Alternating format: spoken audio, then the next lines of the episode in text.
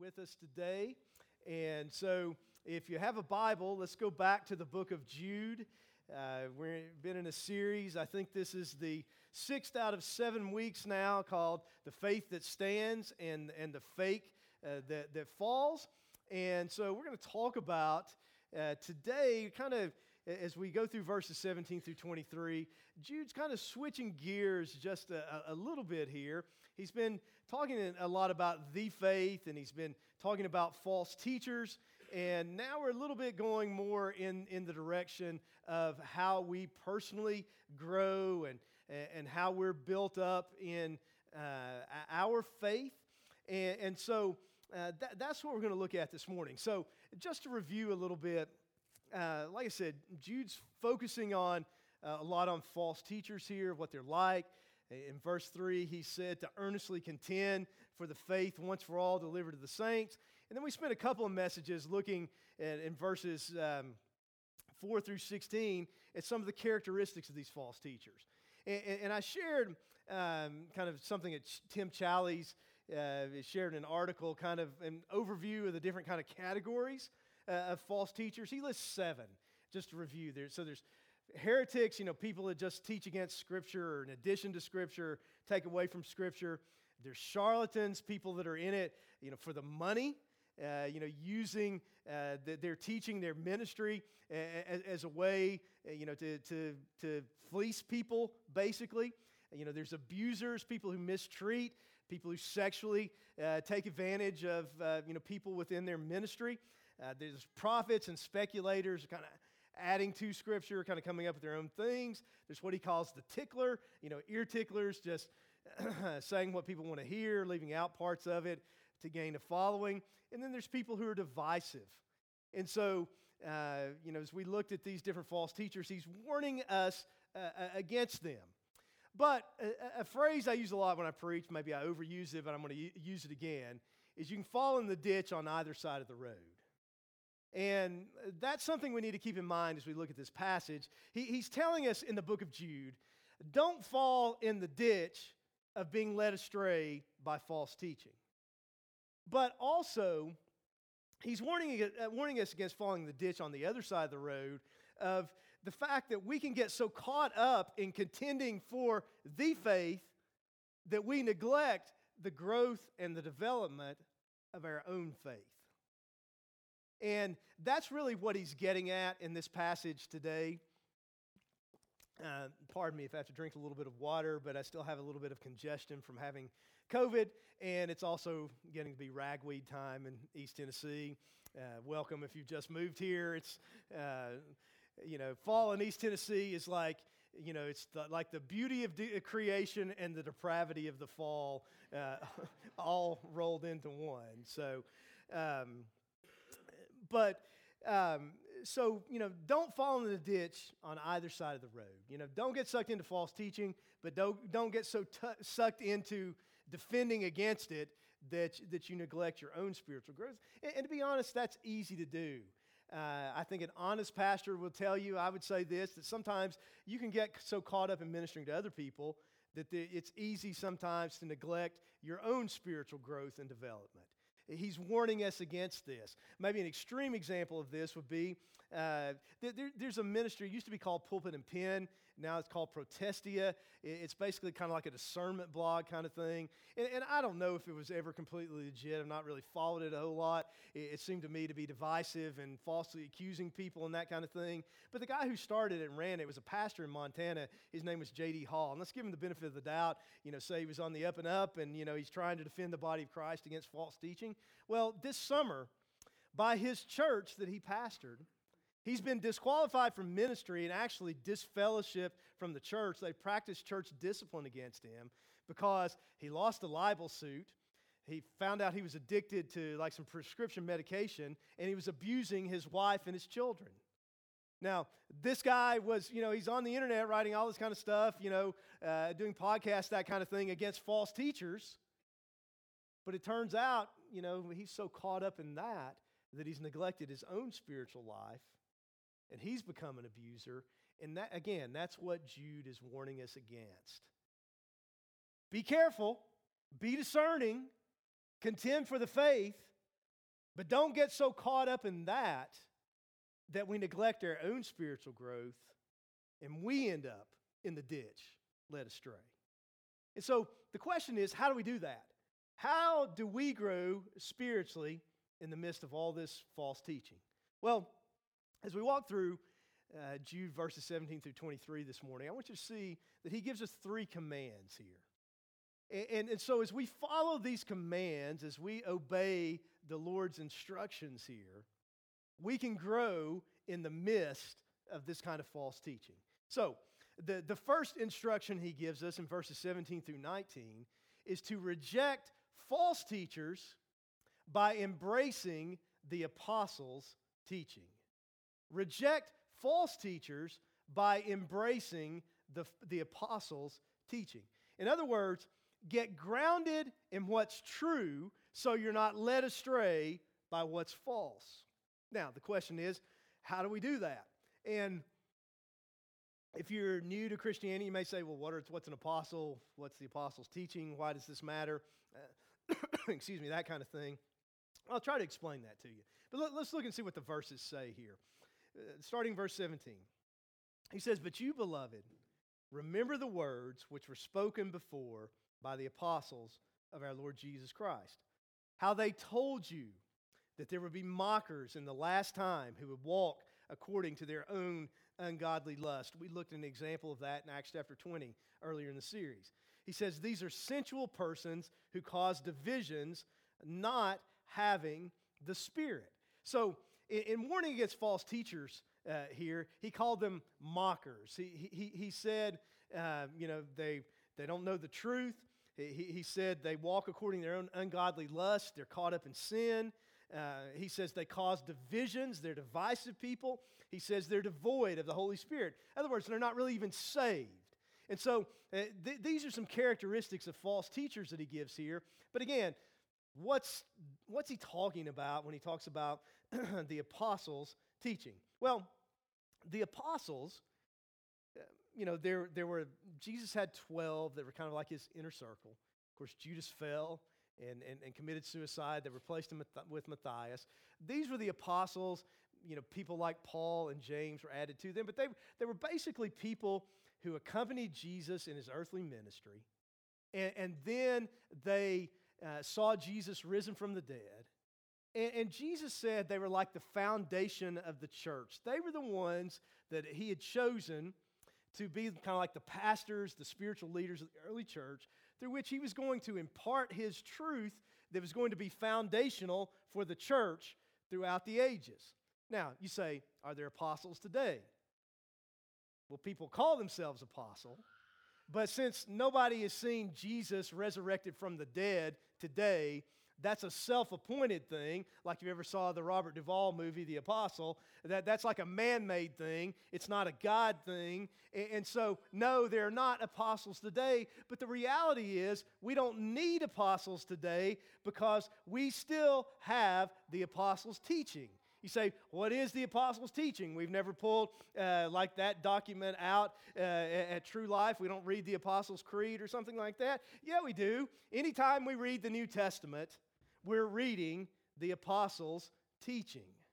Okay? Let me show you what I mean. So I'm, I'm going to spend three or four minutes and just review a message that I taught earlier this year uh, when we were doing the You Asked For It series. So if you got a Bible, go to 2 Peter chapter 1.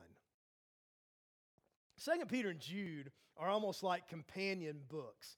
They, they say a lot of the same uh, kind of stuff. And so in 2 Peter 1 12 through 21, we see the point and the importance of the apostles' teaching. First of all, we see in verses 12 through 15 that the apostles' teaching is the truth of God for all generations recorded in the New Testament. Here's what Peter claims He says, For this reason, I will not be negligent to remind you always of these things, though you know and are established in the present truth. Yes, I think it is right, as long as I am in this tent, to stir you up by reminding you, knowing that shortly I must put off my tent, just as our Lord Jesus Christ showed me. Moreover, I will be careful to ensure you all, that, that you always have a reminder of these things after my decease. What's the point of the New Testament? Peter says, I'm about to die. But before I die, I'm going to write down what Jesus taught us, and this is what the other apostles did. So you're always going to have a reminder of these truths. And so when we read the New Testament, it's like Peter or Paul or John or whoever was here today speaking to us. That's the point of the New Testament. When we say we're a New Testament church, when we say we're a, a, a, biblical church, the point is to read, study, understand correctly, and then put into practice what the New Testament actually teaches. That's what it means to be a biblical church. He, he also says here in verses 16 through 18 that the apostles' teaching is the eyewitness testimony of Jesus Christ. The apostles' teaching is the eyewitness testimony of Jesus Christ. He says, For we did not follow cunningly devised fables when we made known to you the power and coming of our Lord Jesus Christ, but were eyewitnesses of his majesty. For he received from God the Father honor and glory when such a voice came to him from the excellent glory. Quote, This is my beloved Son, in whom I'm well pleased. And we heard this voice which came from heaven when we were with him on the holy mountain. So, in other words, what we believe about Jesus, that he's the Son of God who came from heaven to earth, fully God, fully man, born of a virgin, lived a perfect and a sinless life, you know, went around doing good, doing miracles, died on the cross for our sins, rose from the dead, ascended to heaven. Someday he's coming back. We believe that because the apostles were with him. They saw these things happen. They saw him risen from the dead. It's eyewitness testimony. It's not something that we're making up. It's, it's who they saw and experienced him to be and wrote it down for us. That's why we don't get to change the faith. It's the eyewitness testimony of the apostles. And I would say to you, if you're a Christian, consider Jesus for who the apostles said he was, for who he's he's claimed to be in Scripture because the reality is that's either who he was or who he wasn't, and we, you can accept him or reject him, but we don't really have the freedom to change it. That's the idea. But then Peter also says here in verses 19 through 21 uh, that the apostles' teaching recorded in the New Testament is inspired by the Holy Spirit. He says, And so we have the prophetic word confirmed, which you do well to heed as a light that shines in a dark place until the day dawns and the morning star rises in your hearts. Knowing this first, that no prophecy of Scripture uh, is of any private interpretation, for prophecy never came by the will of man, but holy men of God spoke as they were moved by the Holy Spirit. So, the claim is, is that God's Spirit led them in what they were writing so that it is the truth of God. Here's how the Apostle Paul put it 2 Timothy 3, uh, starting in verse 13. Th- this is the book of Jude in a sentence. He says, But evil men and impostors will grow worse and worse, deceiving and being deceived. So, the closer we get to the return of Christ, more and more we're going to have to be on guard. More and more, this is going to happen. But here's Paul's instruction He says, You must continue in the things which you have learned and been assured of, knowing from whom you have learned them. He's saying, You know, I've passed it down to you just like it was passed down to me. He says, uh, but not just me, all the way in your childhood, your mother and your grandmother, from the childhood, you have known the Holy Scriptures, which are able to make you wise for salvation through faith, which is in Christ Jesus. Now, let me stop and say something about that. Now, early in the series, I, I, talked about you know some of my struggles with my faith, some of the things that I experienced while I was in college, you know some of the false teaching that I experienced there. But once you know I got more settled in my faith, I, I, I tried to you know contend for the faith, to to speak up for the truth, uh, like it says here in the book of Jude. But one of the things that I did that that I was called uh, was a bibliolater, meaning that you worship the Bible instead of Jesus. And, so when, you look at that verse, if you, would put it back uh, uh, up there, when you look at that verse, okay, it says, from childhood you've known the Holy Scriptures. It doesn't say the Scriptures are able to save you, but it says they're able to make you wise for salvation through faith, which is in Christ Jesus. I've never bowed down and worshiped the Bible. Right? I mean, I worship Jesus Christ, but here's the thing. I mean, I know there's references to Jesus in history outside the Bible, but primarily we know of Jesus, we know of salvation, we know of the faith through the Bible. But it says that the Bible, Scripture, makes you wise for salvation through faith, which is in Christ Jesus. So I don't worship the Bible. I worship Jesus because the Bible. The Bible is not my Savior. Uh, Jesus is my Savior. But the Bible says faith comes by hearing, and hearing by the Word of God. So if I don't have the Bible, I'm not going to know about Jesus. I can't trust in Jesus, so I can't be saved. Or if the Bible is not true, then I'm trusting in the wrong Savior. Does that make sense? So here's the thing I never got. Uh, you know, basically, people were saying when they call me a bibliolater in this context, they were saying, "Well, you know, you know, you can trust Jesus, but you know, the Bible's got errors and mistakes in it, and you got to figure out what's right and wrong. So, you know, you shouldn't go around talking about the Bible being inerrant and, and that kind of thing. And, and maybe it's just the way I'm wired because I tend to be a little all or nothing, and you know, I talk a lot about getting off the fence and go one way or the other. But honestly, that just never made any sense to me.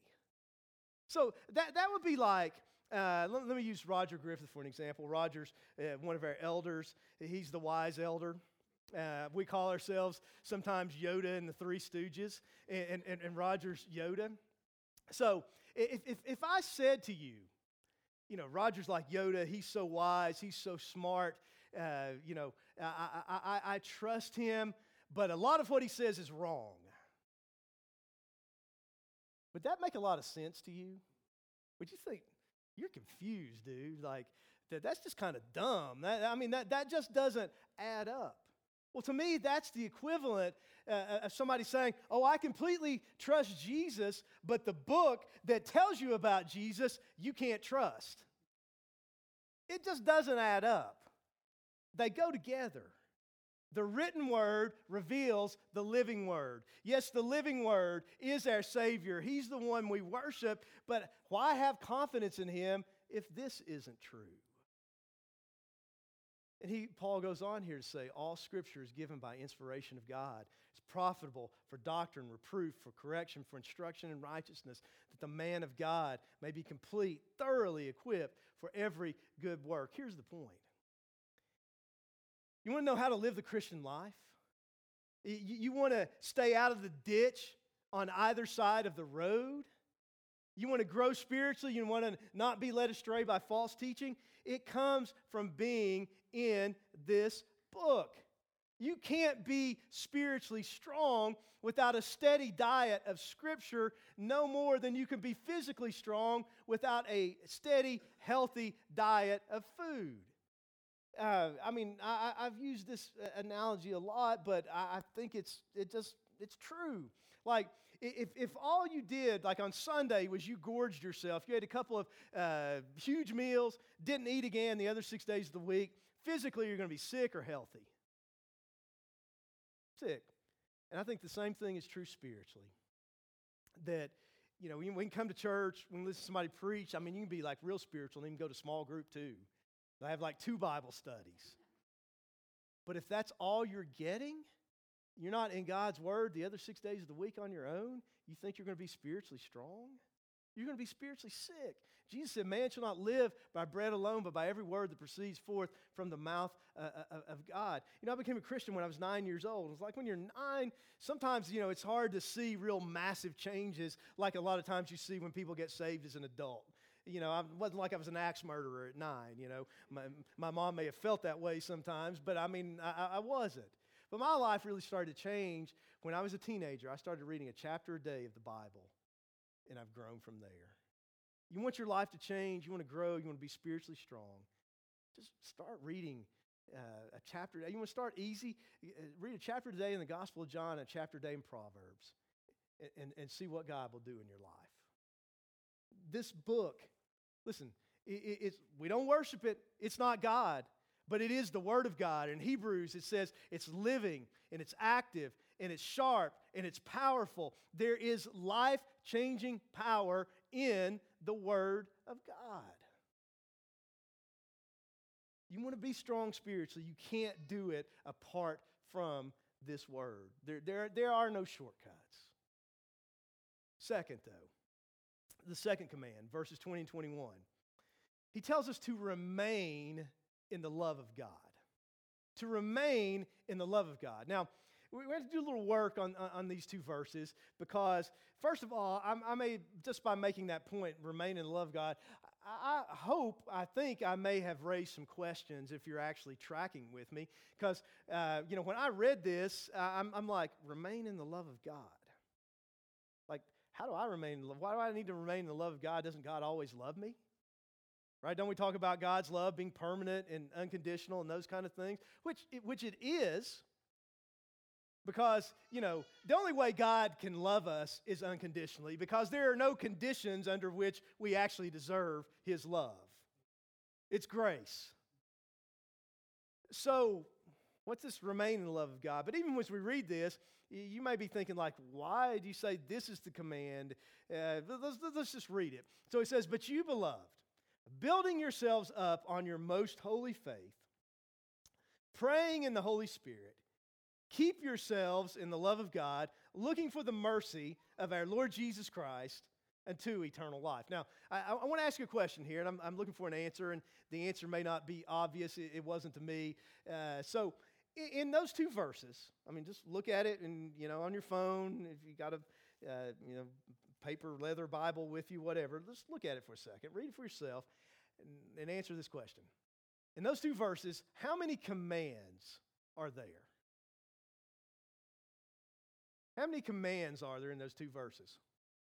Now, I know this involves math, but some of you can pull it off. Okay, I got four, I got five. Anybody else? Here three, here four.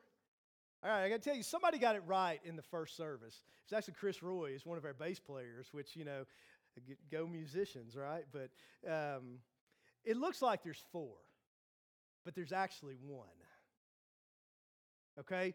Now, I, am going to be technical for just a second. I try not to do that a lot when I'm preaching, but it, usually when I do it, it's because you have to be to actually accurately understand what it's saying here. there's actually one command and then there's three participles that modify the command, which basically means it tells you how to do the command.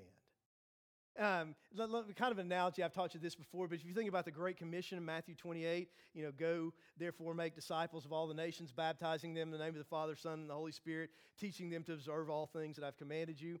Uh, and what I've taught you is the, the, the command, the verbal imperative there is to make disciples of all nations. Go, baptizing, and teaching are uh, participles that tell you how to do the command. It's the same thing here uh, when, when you study it grammatically. So the actual command here, uh, the, the, the verb, the imperative, is in this phrase keep yourselves in the love of God.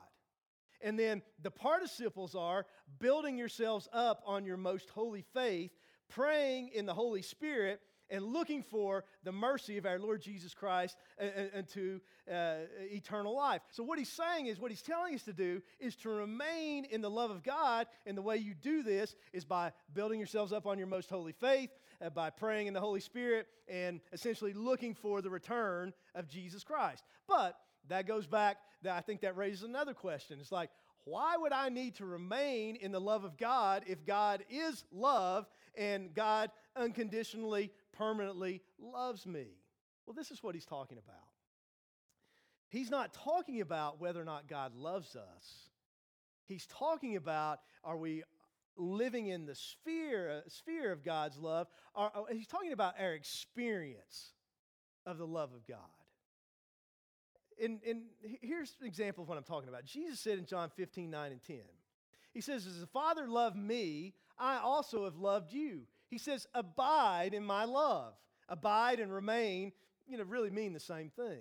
He says, If you keep my commandments, you will abide in my love, just as I've kept my Father's commandments and abide in his love. In other words, what he's saying is, if, if we are living in, in, in disobedience, then we're not abiding in, we're not experiencing the love of God in the way that He's really designed us to. Now, think about it. That, that rings true in your experience.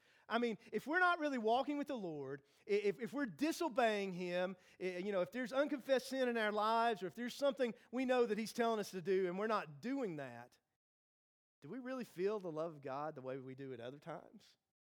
What we feel is guilt and conviction and maybe shame. This is what he's getting at here. If we're really going to, you know, abide in, remain in, be built up by the love of God, that love is always there, but how we experience it is somewhat conditioned upon how we're living and how we're relating to the Lord. Does that make sense? So, um, I mean, maybe here's an analogy. So, think about marriage. Like, so two people are married, maybe they've been married for a really long time. They have a relationship, you know, in the eyes of the state, they have a relationship in the in the eyes of God. They love each other, there's a commitment there. Th- that's like settled. But our experience of love with each other can change. Right? I mean, think about it. If, if, if, if you have a couple and, and two people um, are at odds with one another. Maybe they don't feel a lot of love. Maybe if, if, if one of the spouses has wronged the other in some way and hasn't made it right. Maybe you're not feeling love. The relationship's still there. Maybe you've been too busy and haven't spent time with each other and haven't been communicating with each other and you've been distracted uh, by other things. The relationship is there, the love is there, but maybe the experience of the love isn't really there the way it should be at that given moment. And I think that's an analogy of our relationship with God. If we're not spending time with God, if we're not communicating with God, it doesn't change His love for us, but it may change how we're experiencing that love. If we've wronged Him and not confessed that, uh, instead of you know feeling his love we may be feeling the conviction of, of the holy spirit if we're walking away from him if we're doing our own thing he loves us but he loves us enough to discipline us so maybe what we're experiencing is love through discipline not some ooey gooey feeling of the greatness of, of god's love at that particular moment. That's what he's getting at here. So but i would encourage you with this. If if you don't feel like God loves you, or maybe don't feel it as strongly as you do sometimes, I want to encourage you on the authority of Scripture that His love hasn't changed, but that maybe what we need to do, and, you know, I get in this boat sometimes, I think we all do, maybe we need to look in the mirror and ask ourselves the question of what's hindering me from experiencing God's love and the fullness that He has for me? Is it sin? Is it, is it a lie that I'm believing? You know, Paul put it this way in Ephesians chapter 3. It's a prayer. He says, For this reason I, I bow my knees to the Father of our Lord Jesus Christ, from, uh, from whom the whole family in heaven and earth is named. He, he's praying for the people of the church in Ephesus. And here's what he prays that he would grant you, according to the riches of his glory, to be strengthened with might through his spirit in the inner man, that Christ may dwell in your hearts through faith, that you, being rooted and grounded in love, may be able to comprehend with all the saints what is the width and length and depth and height, to know the love of Christ which passes knowledge, that you may be filled with all the fullness of God. The love is there but is our comprehension, is our personal experiential knowledge of it there. And what do we do for it to be there? Well, that's these three participles. He says to build ourselves up on our most holy faith. Now, there's a couple things I want to say about that. Faith, in the context of Jude, is the faith rooted in the person and work of Jesus Christ, the, the, the basic biblical doctrines that we've talked about through this series that I don't want to take the time to go through again right now. But, but I want you to notice something there. He says, on your most holy faith. And the word your is key. See, we can know about the faith in our head, but at some point it has to become my personal faith of I'm trusting in Christ and Christ alone for my salvation. Is that you? Teenagers. M- many of you, most of you, your parents have taught you the faith. Your uh, teachers here at True Life have taught you uh, the faith. But has it become your faith? Are you trusting in Christ personally? Have you committed yourself to Him? Are you following Him? You see, uh, the Bible says that Jesus is the only foundation that we can build on. He's the cornerstone. But he says here we're to build ourselves up on that most holy faith that Jesus and his person and work is the cornerstone of. So, what does that look like? To me, kind of how this ties together and ties to the love of God is, is we need to uh, preach the gospel to ourselves every day. We need to preach the gospel to ourselves every day. You see, the gospel is not just for our salvation, it's for our sanctification. I like the way J.D. Greear puts it. He says, a lot of times we treat the gospel as like the, the, the diving board into the pool of the Christian life. The gospel is not the diving board, the gospel is the whole pool.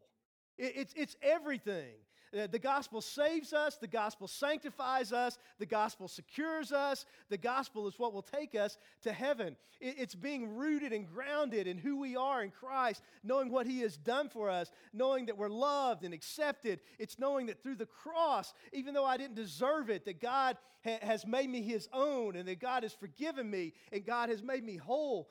That's where we have the security of living in the love of God. And listen, we forget that so easily, right? We let life beat us up. Uh, we, we struggle with sin and different things in our lives, and, and, and we start condemning ourselves, and we think, you know, how could God ever love me? That's when we go to Scripture and we remind ourselves there's no condemnation to those who are in Christ. We remind ourselves that God demonstrated His own love toward us, and while we were sinners, that Christ died for us. God didn't die for me because I deserved it or because I'm so good. Jesus died for me because I'm a sinner as a demonstration of His grace so that He would be worshiped and glorified forever. That's the gospel. And the more more I remind myself of that, the more I'm going to feel and experience God's love, and the more secure I'm going to be in Him. And listen, how humbly secure we are is a good indicator of how much we're experiencing the love of God. Because if we're humble and secure at the same time, it's because it's rooted in the love and the grace of God given to us through the cross preach the gospel to ourselves. That's how we build ourselves up. But then he says, pray in the Holy Spirit. That's the end of, of, verse 20. That's the phrase, praying in the Holy Spirit. You know what's that talking about? Some people take that and say, well, well that means, you know, you speak in tongues and that kind of thing. And, and I believe personally, and I know people have different convictions, a secondary issue, that there is a gift of speaking in tongues today. But I think it's the ability to speak a language you've never learned. It's not a prayer, not a private prayer language. It, it's like a gift for the mission field. Um, you know, in Ephesians 6 18, he says, Paul says, praying always with all prayer and supplication in the Spirit. It, it means, uh, you know, with the direction, the empowerment, being led uh, by the Holy Spirit as we pray. Romans 8 26 27 says, Likewise, the Spirit also helps us in our weaknesses, for we do not know what we should pray for as we ought, but the Spirit Himself makes intercession for us with groanings which cannot be uttered. Now, He who searches the hearts knows what the mind of the Spirit is, because He makes intercession for the saints according to the will of God. And some people, you know, take that as a proof text for a private prayer language. But read it closely, it's not talking about us praying. It's talking about the Holy Spirit praying, interceding, going to God on our behalf. Have you ever, you know, felt like you needed to pray because of whatever's going on in your life? And you have no words even to express your heart? That's when the Holy Spirit takes over and prays for us. What a wonderful truth. And so he's saying, pray in the Spirit, be led by the Spirit. But ultimately, what he's saying here, we got to build ourselves up, we got to pray, we build ourselves up through the gospel, through the word of God. Listen, if we want to grow spiritually, it's like any other relationship. Got to have communication. God communicates with us through his word. We communicate to him through prayer. God speaks to us through his word. We speak back to him uh, through prayer. There's no shortcuts. This is how we grow spiritually. He also talks about here looking for the return of Jesus, you know, focusing on, on eternity and not just uh, the, the, here and now. I'm just kind of just going to touch on that. I want to move on to the, to the last command to finish up. And, and so, you know, we, have talked about, you know, there's this warning against false teachers and false teaching. Then he's kind of taking it a, a little more internal of you grow spiritually. But now he's going to go external again as far as now how we focus on other people. And what he wants us to see, I think, ultimately in verses 22 and 23, is spiritual growth is not just inward. Real spiritual growth is going to work its way outward in ministry to other people. Look at what he says. He says, On, on some have compassion, making a distinction, but others save with fear, pulling them out of the fire, hating the garment, hating even the garment defiled by the flesh. So, what he's telling us to do here is to restore those led astray by false teachers. Again, it's not just inward, it's outward. Now, you know, when, when you look at this, I mean, depending on what version you're using, it may read uh, a little differently than, than mine. And, you know, there's Bible commentators have spilled a lot of ink on these two uh, verses, like exactly what's the translation, what's the point.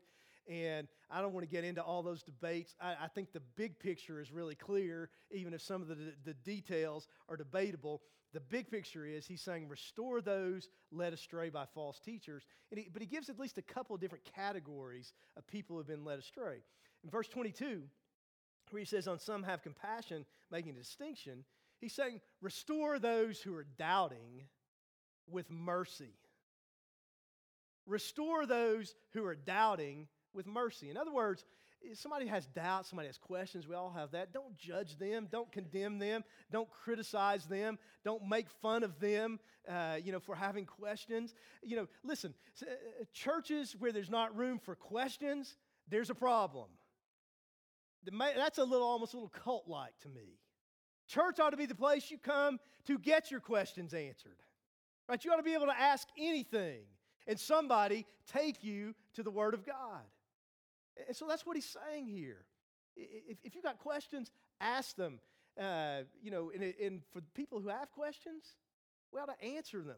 For those of us who are a little farther along in the faith, part of our job is to answer the questions of the people who aren't quite as far along. For those of us who are a little bit older, find somebody younger, help them with their questions. Restore those who are doubting with mercy. But then he says, restore those who have been defiled with fear.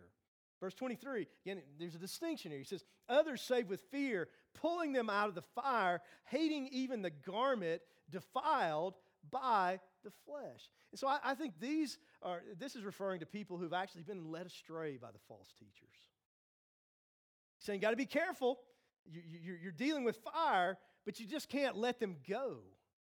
You know, ultimately, these people may be lost. You know, the big picture here again is this. I, I mean, if, if, you're growing spiritually, if you're praying, you're in the Word, you're those kind of things, that is not an end in and of itself just for you. You know, I, I use this analogy of eating. Uh, and, and, and to me, I think of it this way think of it as like a pregnant lady is not just eating for herself, right? There's some pregnant ladies in the room, and you're probably like, I'm wanting you to finish up so I can get on to lunch right now because you're not just eating for yourself, you're eating for somebody else, right? Because you're trying to grow them and, and develop them, and, and, you're trying, you know, you want that baby to be strong and healthy and everything. The idea here is we're not just eating for ourselves spiritually. We need to do that so that we're strong and so that we're not led astray, but we're eating for other people as well so we're strong enough to teach them, disciple them, share the gospel with them, build them up. Because if you're saved, you have spiritual gifts and you're called to use those gifts to share the gospel with the lost and to edify the body of Christ. And if you're not doing that, I don't care how much you're in the Bible and how much you pray and all these other kind of things, you're not really fully walking with the Lord, doing what God has called you to do because it's take in, give out. Take in, give out. Take in, give out.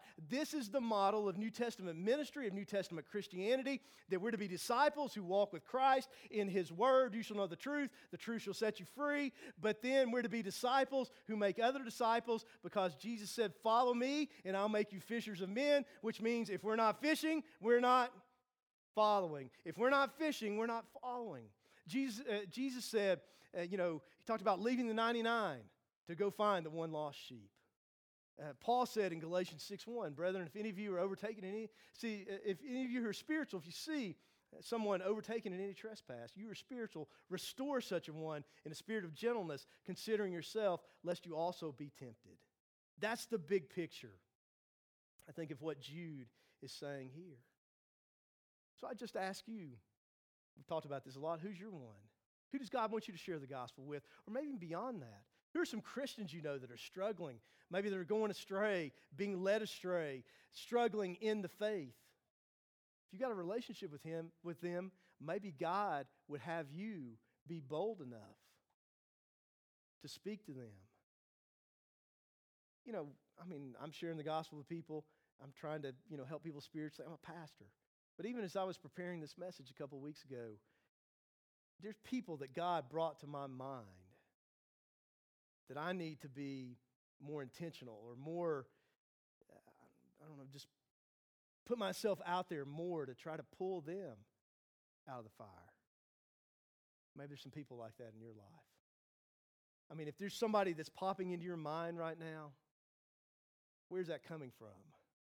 I don't think it's the devil telling you to go pull them out of the fire. He's got them where he wants them. That's probably the Holy Spirit. And you're equipped to do it because you have the Spirit of God in you, you have the Word of God. You can go make a difference in their life. Uh, I want to close with the, I mean, I'll come back afterwards to tie it up, but I'm going to show you a little video clip that I, think is like a, a kind of a parable or an analogy, so to speak, for what he's saying in verses 22 and 23.